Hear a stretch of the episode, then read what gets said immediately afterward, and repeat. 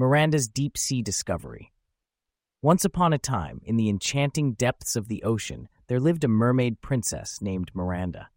With hair the color of the sun's reflection on the sea surface and eyes as deep as the ocean itself, she was known throughout the waters as the purest sea nymph, a guardian of the underwater realm.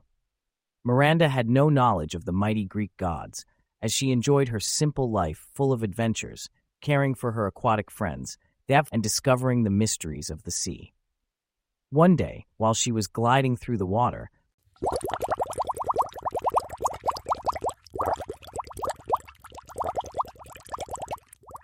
echoed around her as she entered a mesmerizing coral garden.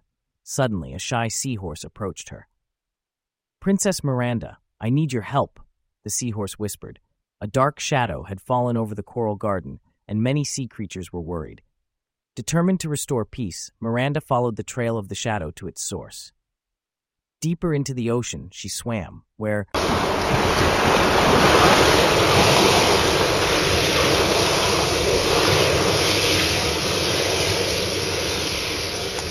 caressed ancient ruins of sunken ships. There, she found the source of the shadow, a sunken treasure chest bursting with dazzling jewels. However, around the chest swam tiny fish trapped by the chest's pull.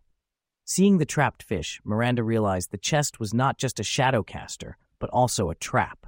With a gentle touch and a kind word, Miranda convinced the chest to release the fish. The sunken treasure then transformed into a guardian of the sea, promising to protect the ocean's creatures.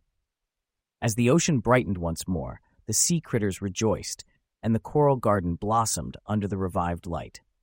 From that day forward, Miranda was hailed as the hero of the deep, her name whispered on bubbling currents and carried through cool underwater caverns.